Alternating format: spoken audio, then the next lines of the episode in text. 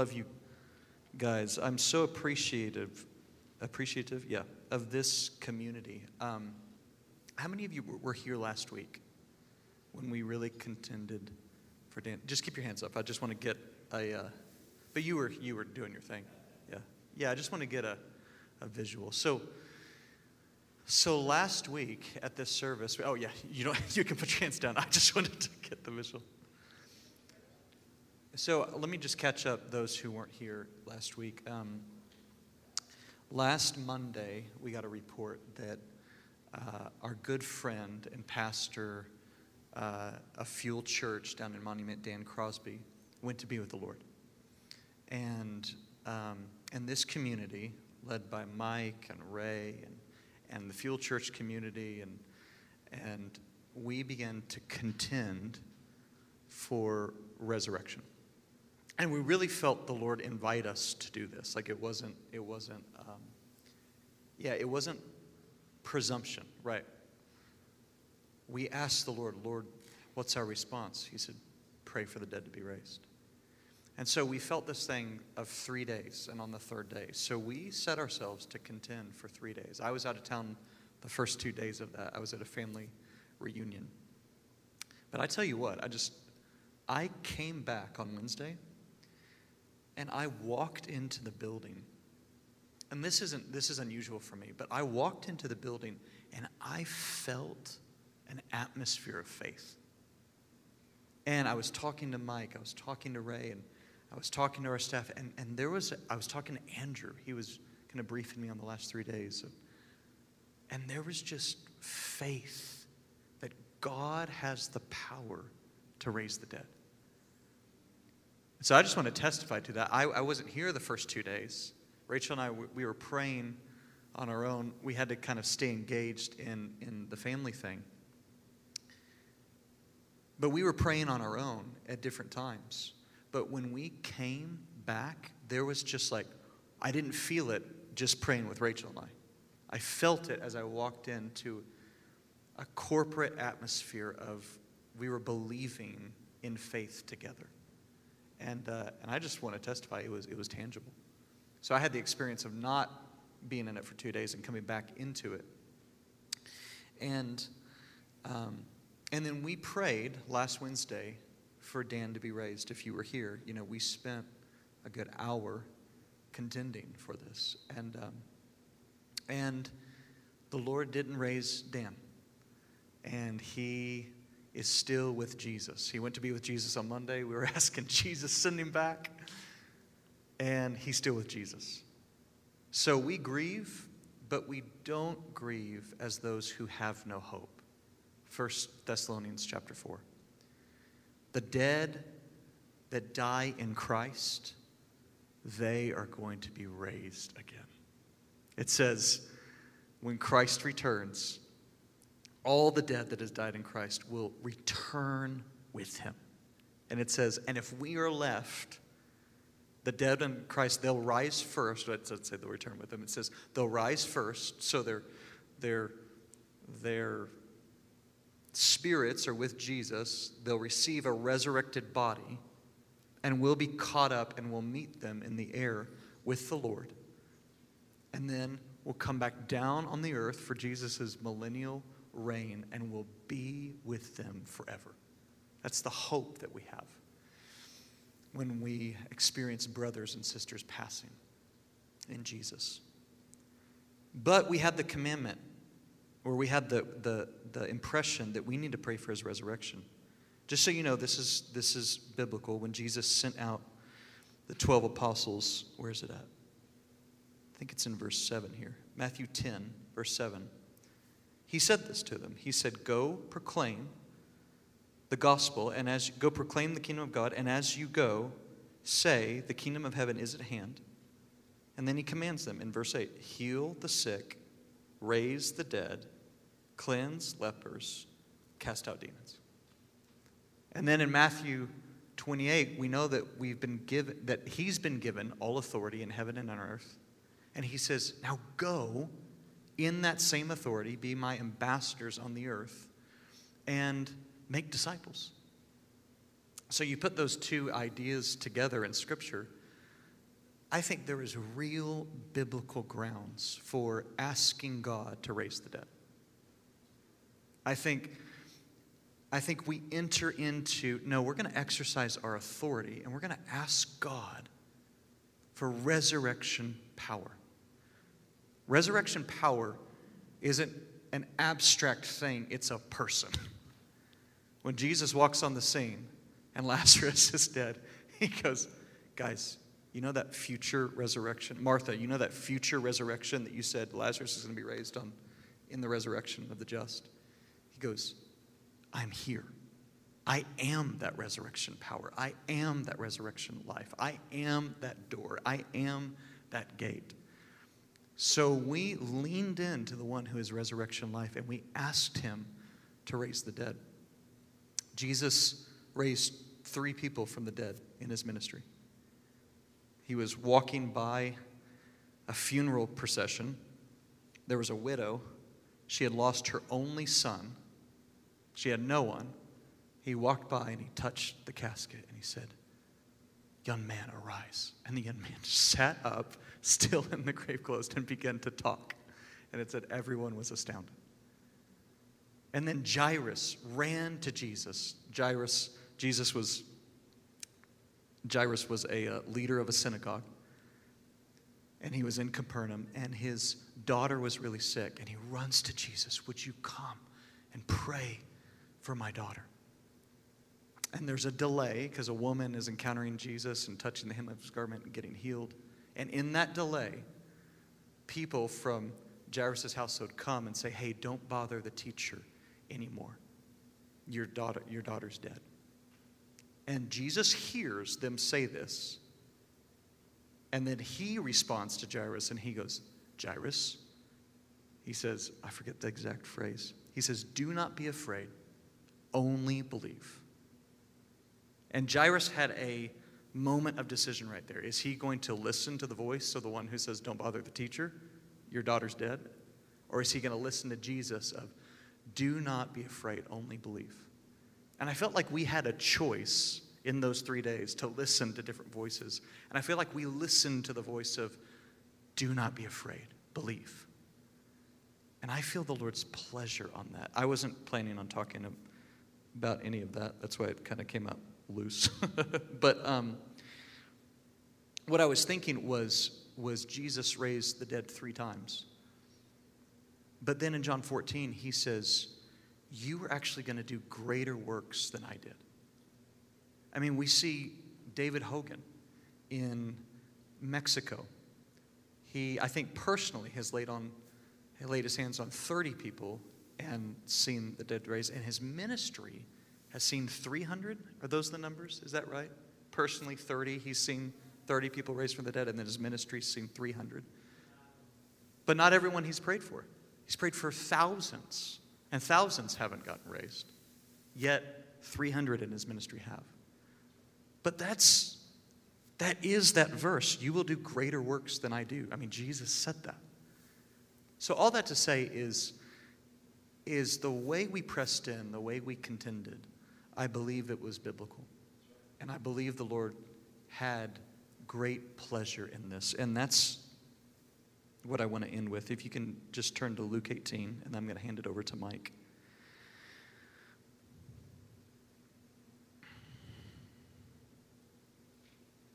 And then Pastor Dan Yakeley, he's with us. Dan, can you raise your hand? He spoke about three weeks ago. Or was that just two weeks ago? Two weeks ago. A lot has happened in two weeks. Okay.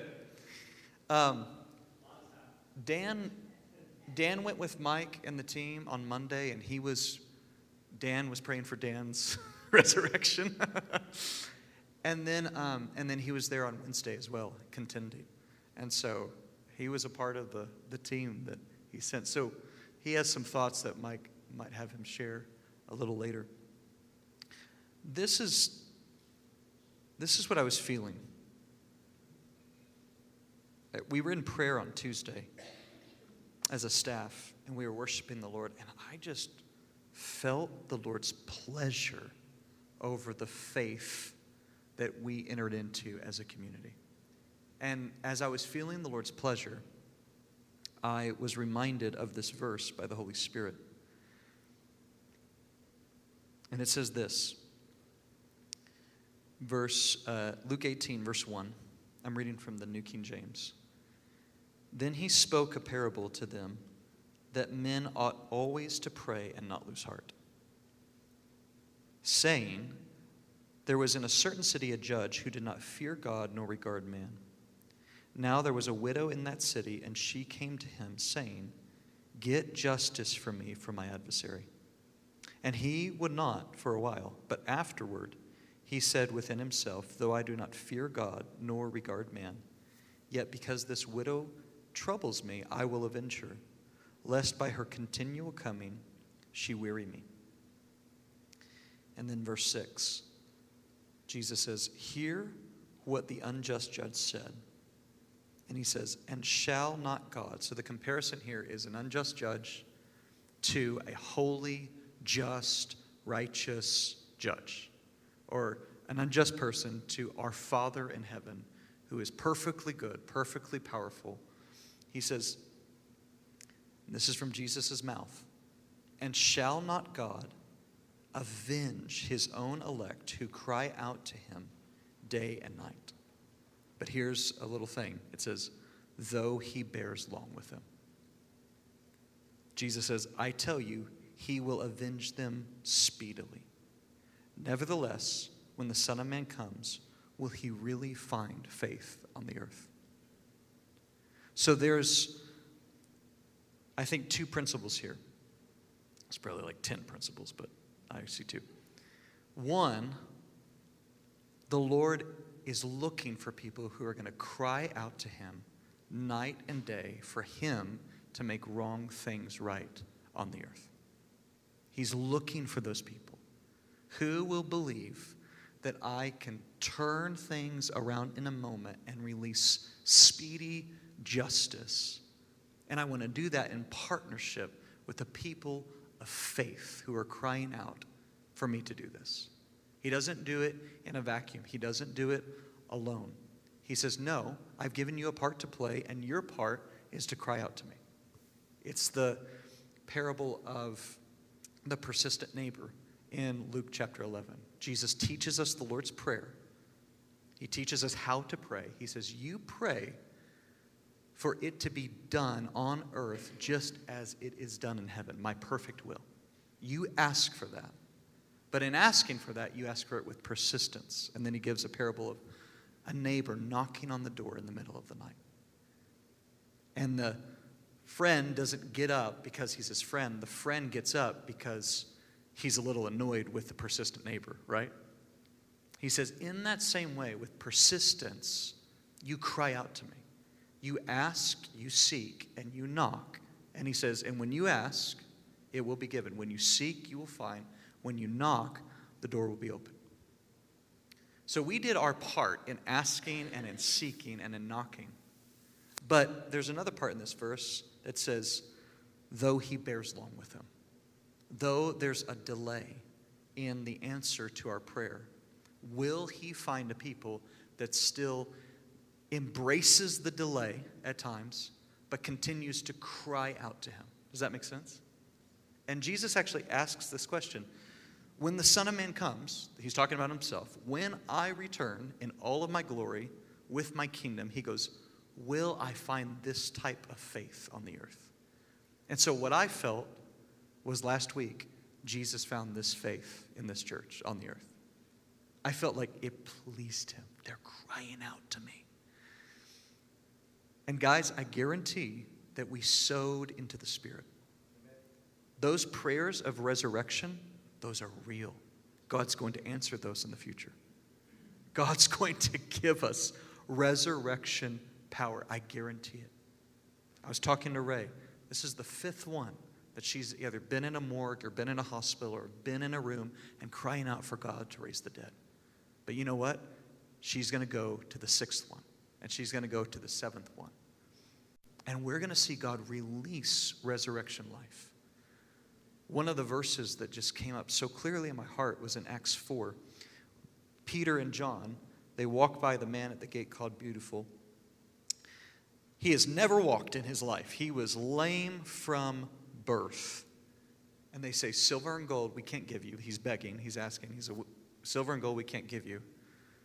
But what we have, we can give you. And they say, Get up and walk.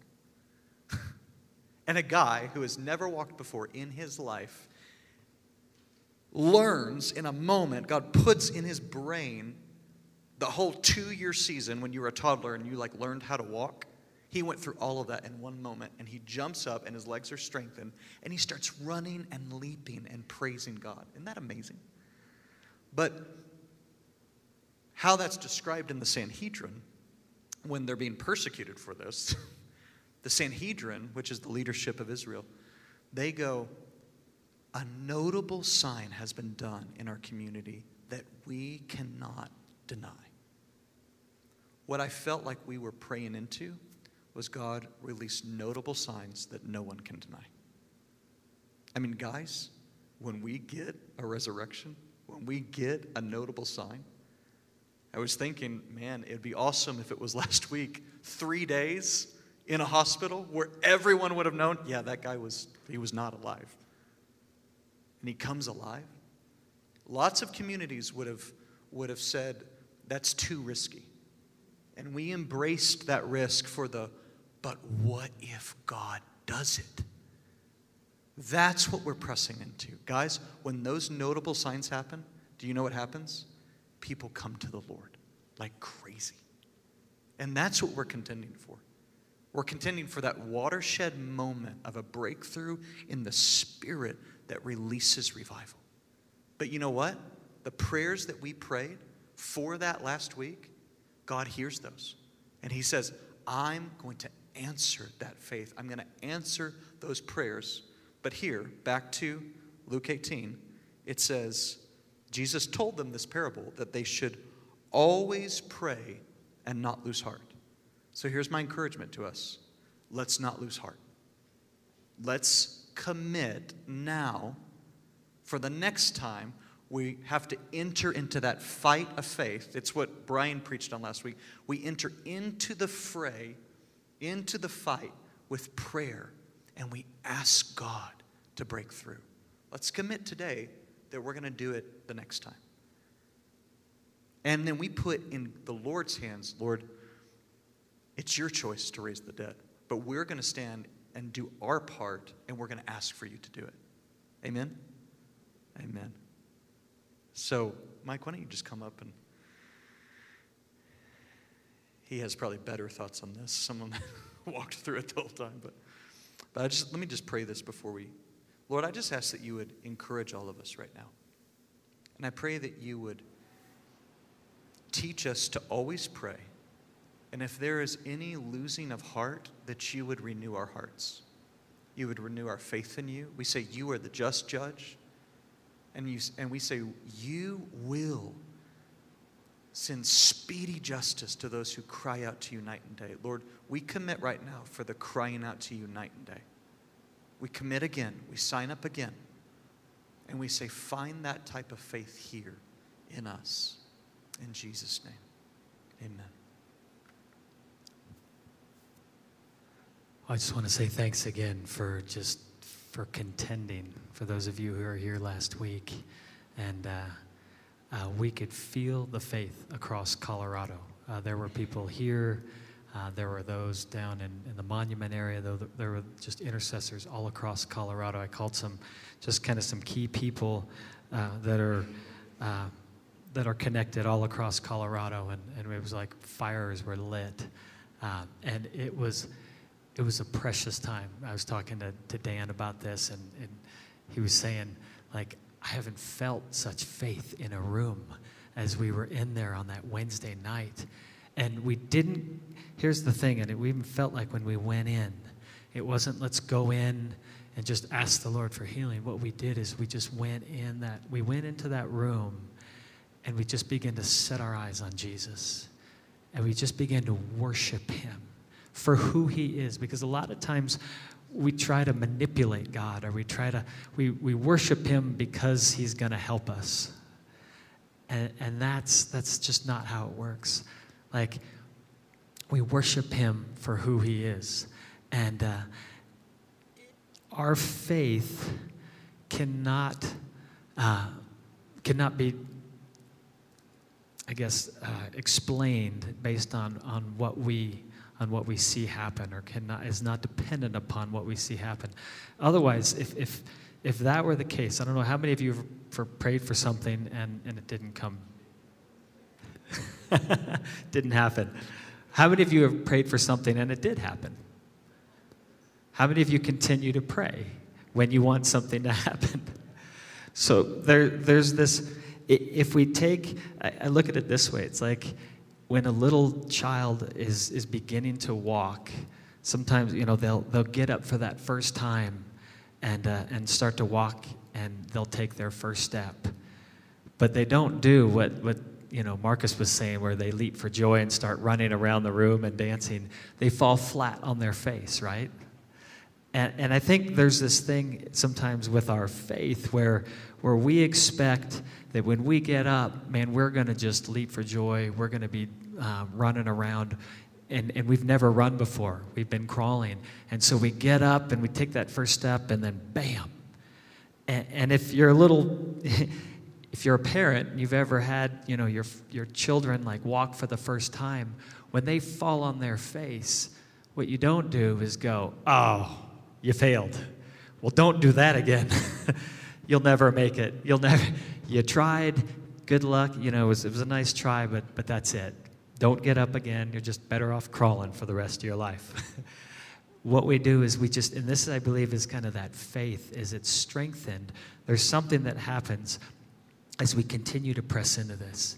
And, uh, and I know we're going to see the dead raised. We've seen the dead raised, but we're going to see more of the dead raised. We're going to see God do miraculous things. But, but if He doesn't, we're not going to change our ways. We're not going to shift our mindset because we know who God is and we know his faithfulness. And just as we were worshiping, I'm just going to take you through a quick. This is what the Lord was just showing me. We're singing this song, uh, Your Will Be Done on Earth as It Is in Heaven. And, uh, and I was just seeing, you look at this. This is the prayer that Jesus gives to, to the disciples. And he says, so it's that our Father in heaven, and then it's who you are. Holy is your name. So, this is that position we come to God with. Not, what are you going to do for me? It's, this is who you are, the nature and character of who God is. And then it's, your kingdom come, your will be done on earth as it is in heaven. How many of us know all of God's will? How many of us have the mind of God? Or, or even somewhat close?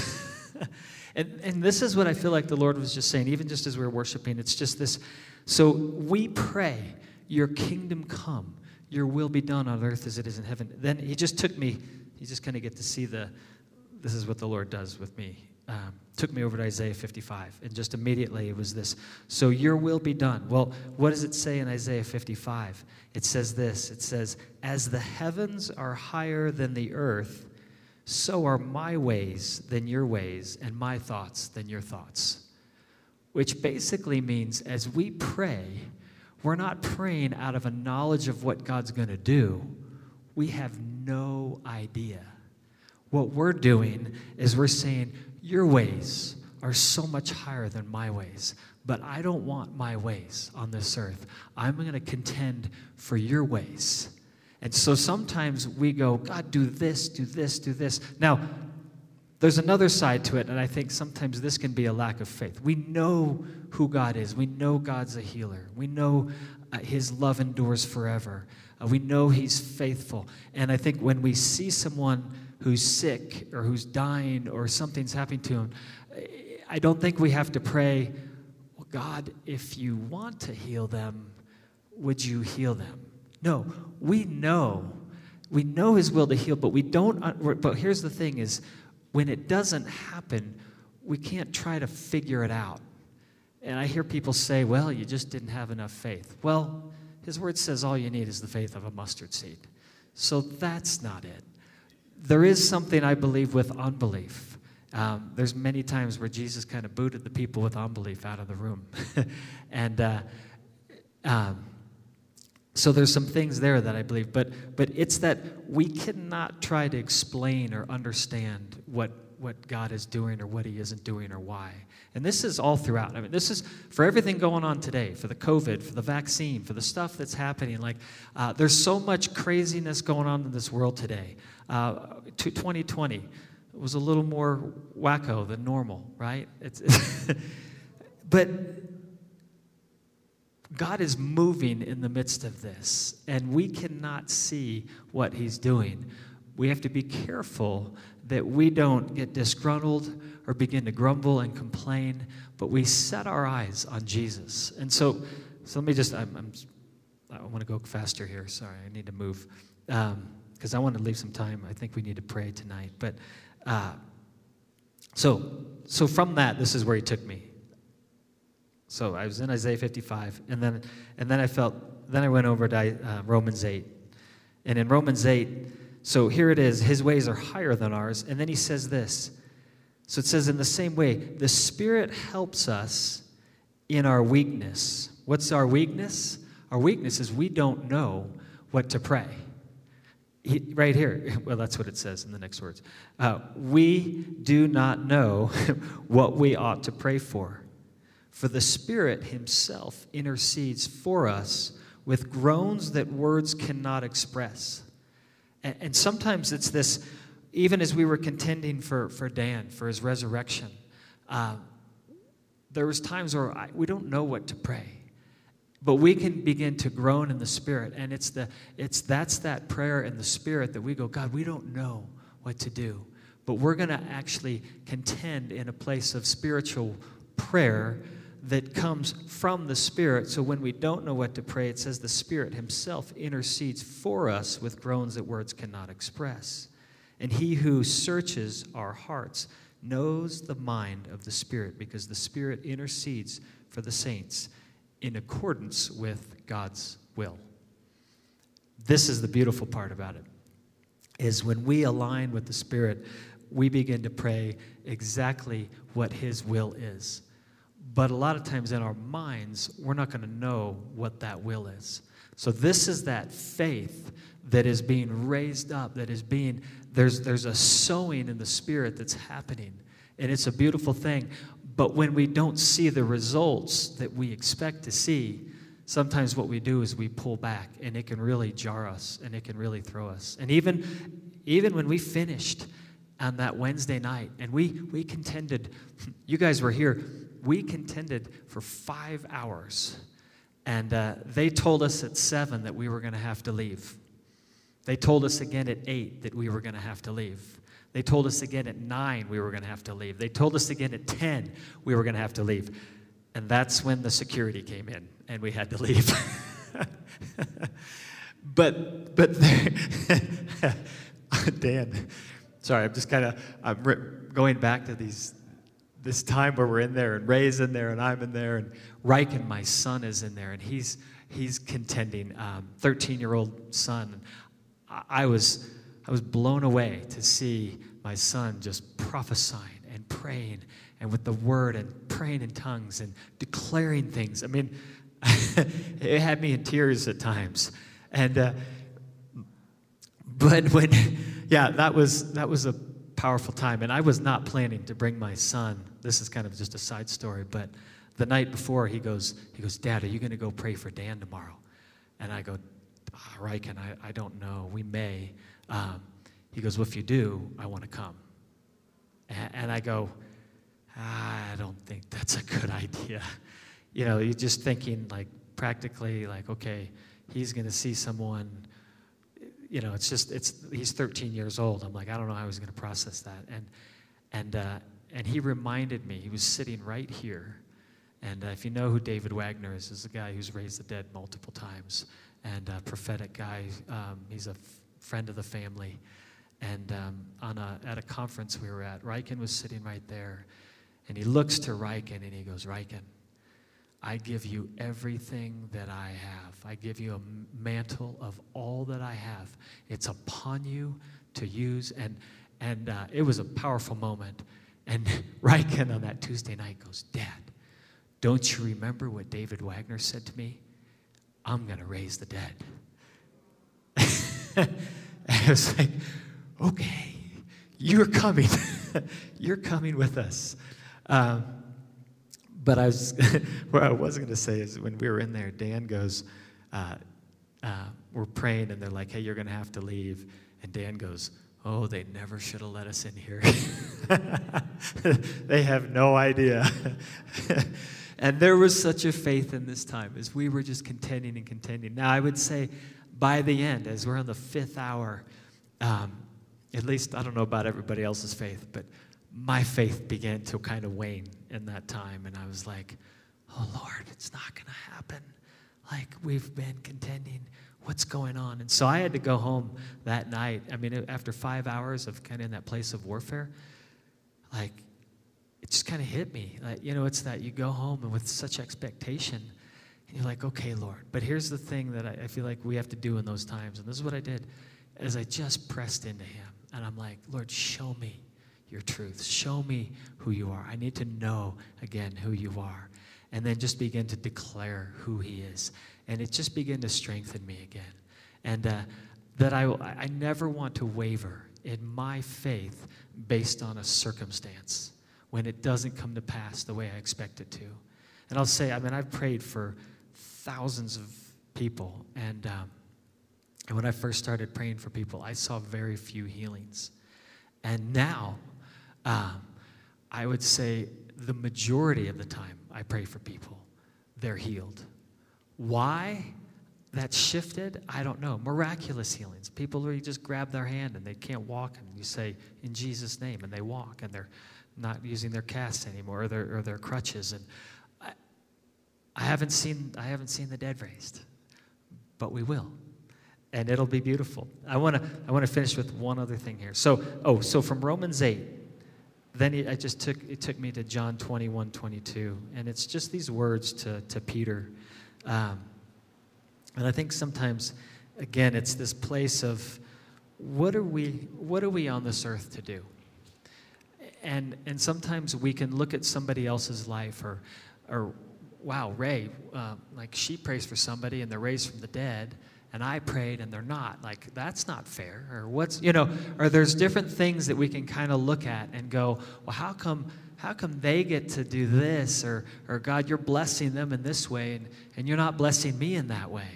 And, uh, and Peter had this, this experience with Jesus. And, um, and uh, says, so in, in John 20, 20, it says, Peter turned and he saw uh, that the disciple whom Jesus loved was following him. And he says this he asks the Lord, What about him? Because right before that, basically, he's saying, Peter, you're going you're gonna die a, a, a, pretty tough death. And, uh, and he says, Well, what about, what about John? What about him? And Jesus answers, and these are some powerful words, and I feel like we just need to set this in our heart. He goes, If I want him to remain alive until I return, what is that to you? Then he says these words You must follow me. Our whole purpose in life is to follow Jesus. It is with our eyes on Him. And I'm going to close, I want to finish with this. And Dan, if you want to come up and uh, you want to, um, I, I just want to, in Hebrews 11, at the very end, this is called the faith chapter. I mean, you read this chapter, I mean, this is amazing. Um, just about its by faith this happened. By faith this happened. I mean, faith is our part in this, um, and God is the faithful one. But but there are so there's so we have so limited understanding of this. Um, in verse 13, it says this. It says, "All these people were still living by faith when they died." They did not receive the things promised to them. And then uh, now I'm going to just jump down to the very end of, of Hebrews 11, and it says this in verse 39 and 40. It says, again, talking about the faithful ones, talking about those that were in faith, and it says, they were all commended for their faith, yet none of them received what had been promised. But here's the part right after that it says this and this is that. Well, God, how could that be? Like they had faith. How did they not receive the promise? These are the faithful ones, not the unfaithful ones. I'm not talking about the Israelites in the wilderness. These were faithful ones that did not receive the promise. And, uh, and it says God had planned something better for us so that only together with us would they be made perfect. And, and that it's actually a kind of a poor translation. The, the word is um, teleo, which is, this is actually what it means, is only in that would they be made complete. And it's actually, it's like as finishing a race. So there is this, this race that we're finishing. It says, I pulled it out from the, uh, um, Anyway, the Greek, it was the Greek translation. But it's, uh, it says, as a course, a race, or the like, to complete or to finish, to accomplish. And uh, this is the cool part. Right after that, in the next verse, it's another chapter, but it shouldn't be. It should be the same chapter. Because it says, therefore, since we are surrounded by this great cloud of witnesses, these are the ones of faith, commended for their faith let us throw off everything that hinders and the sin that so easily entangles. And then it says, let us run this race. So here it is. We're running the race with perseverance, the race that is marked out for us. And then it says, let us fix our eyes on Jesus, the author and the perfecter of our faith. So, the very word at the end of, of chapter 11, where it says that, that uh, it's in this place together, that this faith is perfected, it's the exact same word. Well, one's a verb and one's the noun, but it's the same Greek word where it says that Jesus is the author and that teleo, the perfecter, the one that allows us to finish the race together. And so I, think sometimes we look at things in terms of our lifespan and we say, well, are we going to see the promises of God? We may, and we will see some, but we more than likely will not see them all. But the question is, is will we have the faith together then with generations to come to, to see this finished? The author, through Jesus, the author and the perfecter of our faith. Thanks for that, amen. Um, yeah, let me just. So, Heidi Baker today. Who know? You guys know who Heidi Baker is? So just to, this was her words. I just I just saw it tonight. I was like, oh, she had been talking about this, but then she just reiterated it again tonight. Um, or just on a prayer group with her. She's in she's in uh, Mozambique, and uh, the Al Shabaab is, uh, they're beheading people, they're beheading her family, um, those around her, and, uh, and, it, is a, it is a very intense time right now. Um, and this is what she said I'm waiting on the Lord with joy in my heart. I feel like the constant trauma of the Al Shabaab threat and all the suffering of the people, it has really affected me. We will fix our eyes on Jesus and learn to rest in Him. And then she said this The world is shaking, and I feel rest is our warfare. I believe it's this place that the Lord is calling us into in this very time. It's a place of faith, and faith when faith is actually activated in us, when we uh, allow that faith to come forth, it's a place of rest because it's nothing that we can do in our own ability. Faith is that trusting in who He is, not in what He's going to do or how He's going to accomplish things. Faith goes beyond what we see, it's based on Him. So a lot, it says we don't walk by sight, we walk by faith trusting in Him. And, and it's faith in hope. I talked a, bit, a little bit about it on Sunday. So, what's hope? Hope is the nature and character of God and His promises. And we put in His word, which never returns void. That's the hope that we put our faith in that never, it never fails. He never fails. He's faithful in every way. So, this is what I believe we're being called into in this season. There's going to be a lot more shaking. Things in this world are, things are just ramping up and at an accelerated pace. And if our faith is not established in Him, and if it's on our circumstances, or if it's on our money, or if it's on the worldly things, we are going to be so shaken in this time. We're going to get our feet knocked out from under us, and we're going to wonder what happened. Our faith has to be in Him. It's eyes on Jesus. It's our hearts tender and open towards Him. That we don't look at the circumstances and it doesn't deter us. It doesn't change who He is and it doesn't change who we are in Him and how we move forward. Amen?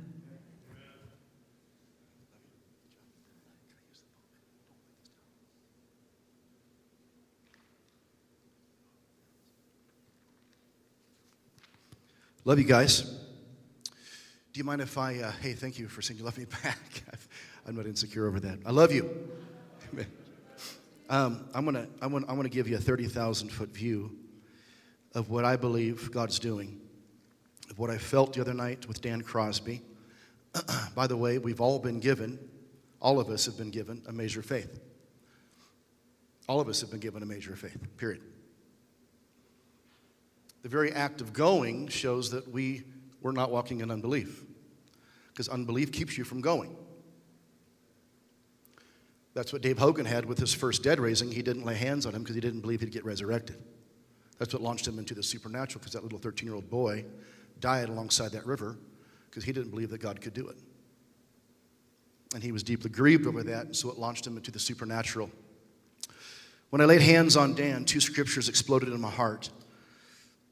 I want to share that with you and walking out on Wednesday night. We were there for quite a while. The Lord spoke to me to go on Monday. So, on the 25th of being here with you guys, there has been a massive shift in the spirit. And then, coming in on the 28th on that Wednesday night prayer meeting, we began to contend over the entire front range for pastors. It felt as if a massive, significant prayer meeting had taken place in fact, I'm already seeing the results, the fruit of what happened on that Wednesday night. Something shifted massively in the north on Sunday. That was on the 28th. On the 1st, coming into a three day fast, Dan passes away. On the way to the hospital, I'm driving up Downing. I don't know Dan Crosby. I remember him way back in the day when he was part of Acquire the Fire, Teen Mania, Ron Luce. I knew he was a radical man. The Lord said, Dan Crosby from Monument, I'm about to do something monumental. The Lord spoke to me to go that night, and I didn't fully understand until on Sunday. We were there to begin to stand over the seed, and we were there to make sure that the seed, the very seed when Stephen was stoned, when he died, it was for the resurrection of Saul of Tarsus. His blood stirred up Saul of Tarsus, had an encounter with Jesus. The blood always cries out. We were there to contend, and when I laid hands on Monday night, the power of God, I don't manifest very much. I begin to shake. In fact, Peter Young he had his hand on my back and he called me later. He goes, I've never seen the glory come on you so intense. You were shaking so intensely. When I laid hands on that man's chest, two scriptures exploded in my spirit, and I saw lightning hit Boulder, Colorado, and I saw another bolt of lightning hit Estes Park. And God said, It has begun, that the dam in the north is about to break. And then he said to me when I was when we were praying for those three days, he said, Whether I raise him up, if I raise this man up, it will shake the region. If he dies, it will shake it twice over. That's what he says to me. He said, Stand and contend over this seed, over this man of God, that as this seed is going into the ground, it will bring forth a massive harvest of souls. And laying my hand on his chest, it was such a powerful moment. I've actually seen the dead raised. I saw a woman get raised from the dead in the Tampa airport, died right in front of us in a massive pool of blood. She fell back and blew her head open. 75 year old woman on, this, on the escalator in front of 200 of us. When God told me to lay hands on her, I didn't feel an ounce of boldness. I was under major intimidation. I didn't feel faith, and I didn't feel the power of God. It was nothing like it was in that room with Dan Crosby. Absolutely nothing like it was on Wednesday night. There was so much power in the room, and it felt like it was unto something massive, Mike. That's why I stayed. Because God said, in the staying and being faithful, David Yonggi Cho, I'm going to tell you a couple stories that are so real. I have been praying and praying and praying. The Lord said, This man's death is under some thing, unto some things that you cannot even imagine in this front range. I hope you believe that. And if I'm the only one that believes it, I'm standing and believing it. I saw something happen in Estes Park on Sunday morning that I've been there since 2007. I have not seen until Sunday morning. The power of God let loose in that place, and it felt the city was shaking, and the pastor was about to come into revival. And all of it came, that moment came off laying hands, on laying hands on Dan Crosby. David Yonggi Cho, when his ministry was very small in South Korea, God said to him, I want you to go lay your hands on this dead man and pray that he gets raised up. So David Cho, this is true story, he tells the story. He went and laid hands on that dead man and began to contend and pray for his resurrection. And the man was never resurrected. And for some reason, just as kind of the mindset of Koreans, I have a, one of my best friends is from Korea, and he's part of that church, shared the story. And he said, the mindset of us, if we felt that we have failed, that we somehow miss God or God is against us, and it can bring depression. That's what happened to David Cho. He came under depression, and a spirit of suicide came on him, and he went to a top of a building to commit suicide. And on the top of the building, the Lord says, What are you doing? He said, Lord, you told me to pray for this man to be resurrected, and he was buried. And God said to him, What is that to you? You obeyed me. He said, You know what it's unto? I'm going to explode souls in South Korea. And that's exactly what happened. Over 1 million conversions in South Korea. At that point, it was the largest church in the world. It's not that largest church in the world anymore, but at that point it was. Bill Johnson was contending over their father, a man of God who had passed a mantle onto his son. Redding in Bethel was a product of his, of his father paying a price. And he died of a terrible way of cancer. And Bill Johnson and his father wouldn't even look in the mirror to get an image of what he looked like because the cancer was distorting him so intensely. He says, Take all the mirrors out of my house. We are standing in radical faith. And so they set up night and day 24 7 of worship around this man of God. Nobody was allowed in the room that did not believe in the power of resurrection. And they worshiped night and day, night and day, night and day until he died. And then they laid hands on him to be resurrected. And they prayed and they prayed and they prayed and they buried that man of God. And so much ridicule came against, against um, Pastor um, Bill Johnson. So much ridicule, so much hatred from all these pastors said, Look, you're an embarrassment to the body of Christ. And I still have that sermon when he got up in front of Olive Redding. And tears, he had this, this zeal on him. I will never concede that God is powerful, mighty, and always good. And that morning, he got a phone call from Rick Joyner. And Rick Joyner says, Bill, the Lord just showed me at the death of your father, God declares Redding, California, a cancer free zone. He said from that point, they've had every manner of cancer healed in that house. Thousands and thousands of healings.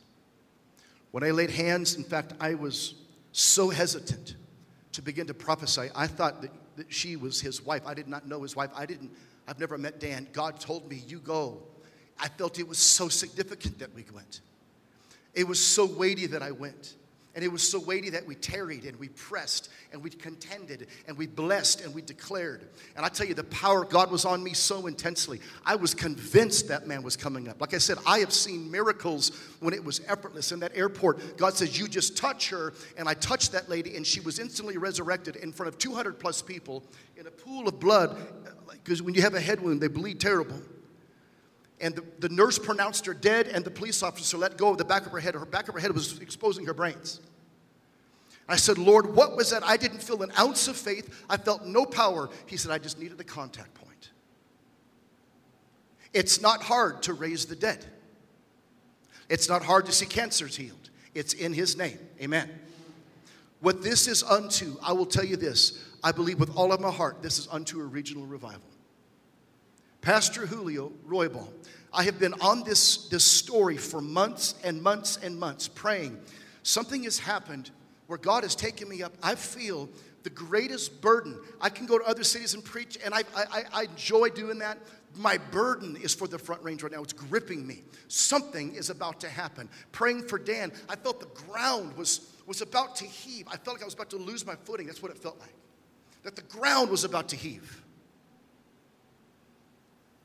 Julio Ruibal was in Cali, Colombia. 15 million people in the city. Just so you know, Colorado's about 5 million people. 15 million people. The city was utterly lost to cocaine. The drug cartels owned over 900 city officials and police officers. The corruption was so deep, there was no unity in the city. No pastors were praying together. And when Julio, a missionary, came into Cali, Colombia, him and his wife, Ruth, they began to, they were so frustrated with the church, and so they just began to do their own thing. And he got so rebuked of the Lord. He says, You go to all these pastors, and I want you to go fall on their feet and repent for your judgments towards them. I'm going to raise up a revival in this city which you've never seen before. So they got a little bit of traction. Some pastors came together and they brought the church together, and 2,500 people filled up an auditorium for prayer. And then when things began to kind of cut loose a little bit, he was on the way to the church with his daughter. He says, Sweetheart, let me out of the car. Very dangerous part of the city. The whole city this time was dangerous. She said, Dad, let me just drop you off at the building. You know it's not safe here. He says, I must get out of the car right now. So he gets out of the car and he starts walking, and his daughter looks at him and she says, I was looking at him for the last time because there was an assassin waiting for him and shot him dead on the street of Cali, Colombia. And what happened? All the pastors that would not come together, they came and they prayed for his resurrection, he was not resurrected. And they said, This man's blood will not be in vain. And what he could not do, they all of a sudden, 1,500 pastors got together at the funeral and said, This man's death will not be in vain. 1,500 pastors says this man's death will not be in vain. It will be for the glory of God in Cali, Colombia. And they called the church for prayer, and they brought 65,000 people together in the massive Coliseum and prayed all night long. You can read about it in George Otis Jr.'s book on transformation. What happened that night? The whole city shook under the power of God. The cartels were shut down. The 900 of the city councilmen, police officers were all arrested. Special forces from America and other countries came in and began to shut it down. And the glory of God hit this city, and they said thousands upon thousands upon thousands of people begun to get saved. And they attributed it to the blood of this man. I am not being hyper, I'm not overreaching here. I know what God speaks to me. And I would not say it if God had not showed me. There is something about Dan Crosby and us contending for him at this moment. Something is about to break loose in this front range. And I will not, along with your pastor and along with you, we will stand and believe that this is a catalytic moment for our region, for everything to be changed and turned upside down in the name of Jesus.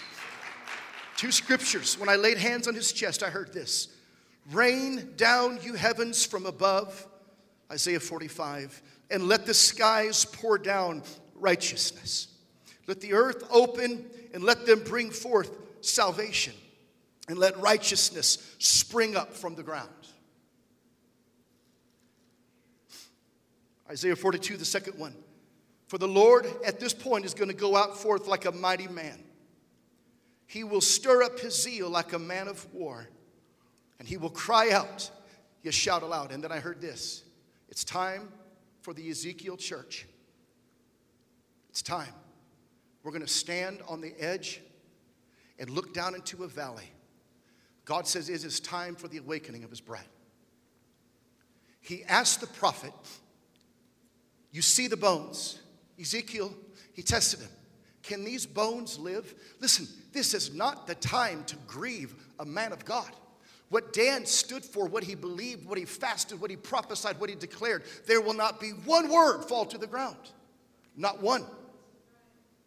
This is the time to declare. You know that the supernatural and the natural, they run parallel. It's intertwined. That's why they say when revival comes, it's like the veil gets thin. Angels start showing up, things begin to happen. That's the moment that we're at right now. And he said to the prophet, Prophet, I don't need you to tell anymore how bad the church is. Ezekiel didn't stand there and say, Well, these bones deserve to be dead. They've sinned against you, they've worshiped at false altars. They can never stand from one generation to the next. One king will serve you, three will backslide and fail you and build false altars. God, these bones deserve to lie dead. That's not what he said. He said, Lord, you alone know. And God says, prophesy over the bones. And God began to raise them up. That is the moment that we were at. That's what I'm sensing. There's something going to happen on the 14th at this brother's funeral, and we will not let the blood of a man of God lie in vain. We will not let his voice lie in vain. We will not let anything that he contended, stood for, believed, and prophesied lie in vain. You mark my words. We are on the forefront of the greatest move of God that we have ever seen before. Many people believe this is the beginning of the third great awakening, and God is going to have Colorado. He will. And that's why we went. When I left that, that on, on what 1030 on Wednesday night, I went out and I stood on that sidewalk at that emergency area and I stood there. I said, Lord, what do you have to do? What, what do you have to say? He said, Watch. I'm about to do something monumental. And I went out and I began to prophesy. He said, Prophesy. And I began to declare the angel of awakening. It's in the land. Everything is shifted. Everything has shifted. And it's time for this church. This is such a pivotal house. The feeling of coming here and doing this together when Chuck Pierce said that this house has been given a 120 mile radius. It's like what we do here really matters. I had people from that Wednesday night call me from Granby, the place you pastored in. Didn't you have revival, JR, in Granby? Grand Lake area? They called up. They're from, I can't remember the name of the church. They said, We saw the feed. They said, Something is about to shift in this whole area. And I told them about you. And I told them the souls that you saw and the revival that was coming down in that area. They said, We are standing and believing for great awakening and great revival. I see something about to shift. I've been asking God, Lord, you got to give me three more cities. We got to have Loveland, we got to have Fort Collins and Greeley because it's about to happen. Jake Hamilton said this before the great outpouring, all comes the offense. And we will not be offended. We don't have time to grieve Dan. Dan would not let us grieve him. He would say, What are you doing? Do you understand how thin the veil is? Stand and declare that what I stood for in Monument, what I prophesied over, what I declared, I want this, this front range rocked by the glory of God. He said, He would tell you, Do not grieve my passing, for everything is about to change. And they said, when Julio Ruibal was shot in the streets, it was the catalyst for the great Cali Colombia revival. When Bill Johnson's dad died, it was the result of every form of cancer healed in the northern, and they've gone over the world with that anointing. When Stephen died, it was for the awakening of Saul of Tarsus. And you can look at two thirds of your New Testament, the souls that were transformed, one man's encounter that oversaw the death of a man of God. And God said, That man's death will not lie in vain, the blood of a martyr. This is the moment that we're at. We're in a divine moment. It's time for awakening. Amen? Here's the last part of this. He said, He will cry out, yes, he will shout aloud, and he will prevail against all of his enemies. God is prevailing in Colorado. Amen? God bless you, Pastor Mike. Do you want to? So good, Dan. So Dan had no idea he was going to speak, just so you know. he just walked in and we were like, oh, Dan, here you go.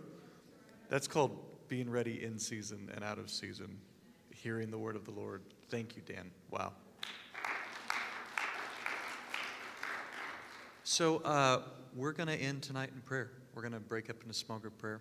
What we were feeling, I, I feel two things now. I, I, what he just released, if you guys, if we want to pray into that, just in your group, pray into that. Just let's reach for this. Also, uh, in your groups, just spend some time praying for one another too. We, we entered into the fight last week.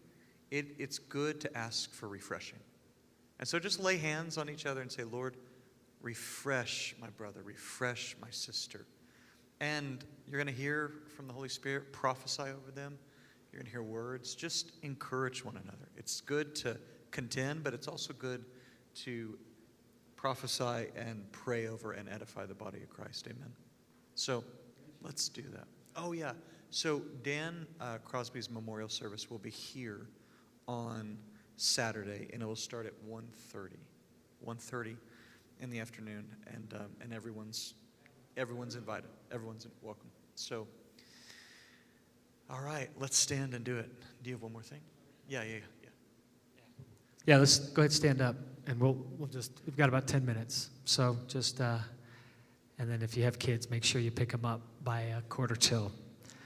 But just, there's this scripture in Galatians 6, uh, and it talks about sowing, and it says, when you sow to the Spirit, you'll reap from the Spirit, this eternal life. There's a, there's a sowing that we're doing when we're, when we're operating in a place of faith. And then right after that, though, it says, So let us not grow weary in doing good, for in due season, in, in the Kairos time, we will reap a harvest if we do not give up.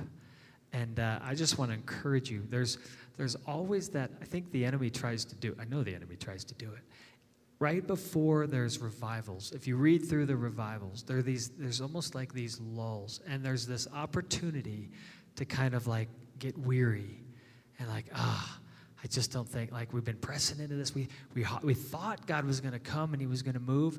Both at the Azusa Street revival and at the Welsh revival, this happened. And there was even weeks before, it was like there was this heaviness and this weariness that began to take place in the body of Christ. And there were, there were few, I don't know that there was many, but there were those that pressed on. They pressed into it.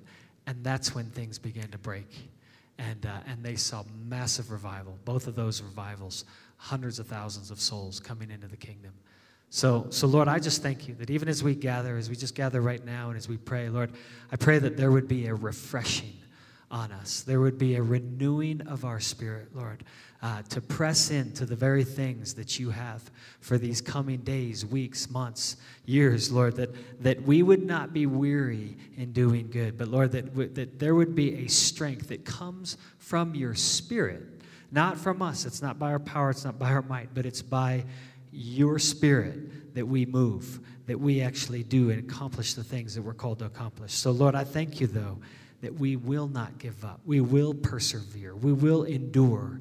And we will set our eyes on Jesus. We will throw off, cast off those weights. Lord, I pray that even as we pray tonight, that there would be a casting off of weights, of these things that have come in and maybe just weighed us down in this season. I feel like there are weights that we're carrying, that we're holding on to right now cast them off. Let the Holy Spirit reveal those weights, those things. And there may be sin. It says that uh, this, in the sin that so easily entangles. And I see it's like you're running. It's almost like it's like something like grabbing at your legs there and trying to trip you up. We're not going to let those things trip us up. We're not going to let the sin and, and we're not going to let those weights keep us from pressing in and actually moving on to complete that race, that teleo that, that there would be a completion of that race as we walk in faith, as we set our eyes on Jesus, the author and the perfecter of our faith. So I just bless everyone here. Bless those that are watching online right now. Online, do the same thing. Just begin to pray, begin to contend for this, and ask the Lord for that, that renewing and that strengthening right now so that we do not give up, so that do, we do not become weary in doing good. Amen. Amen. Amen.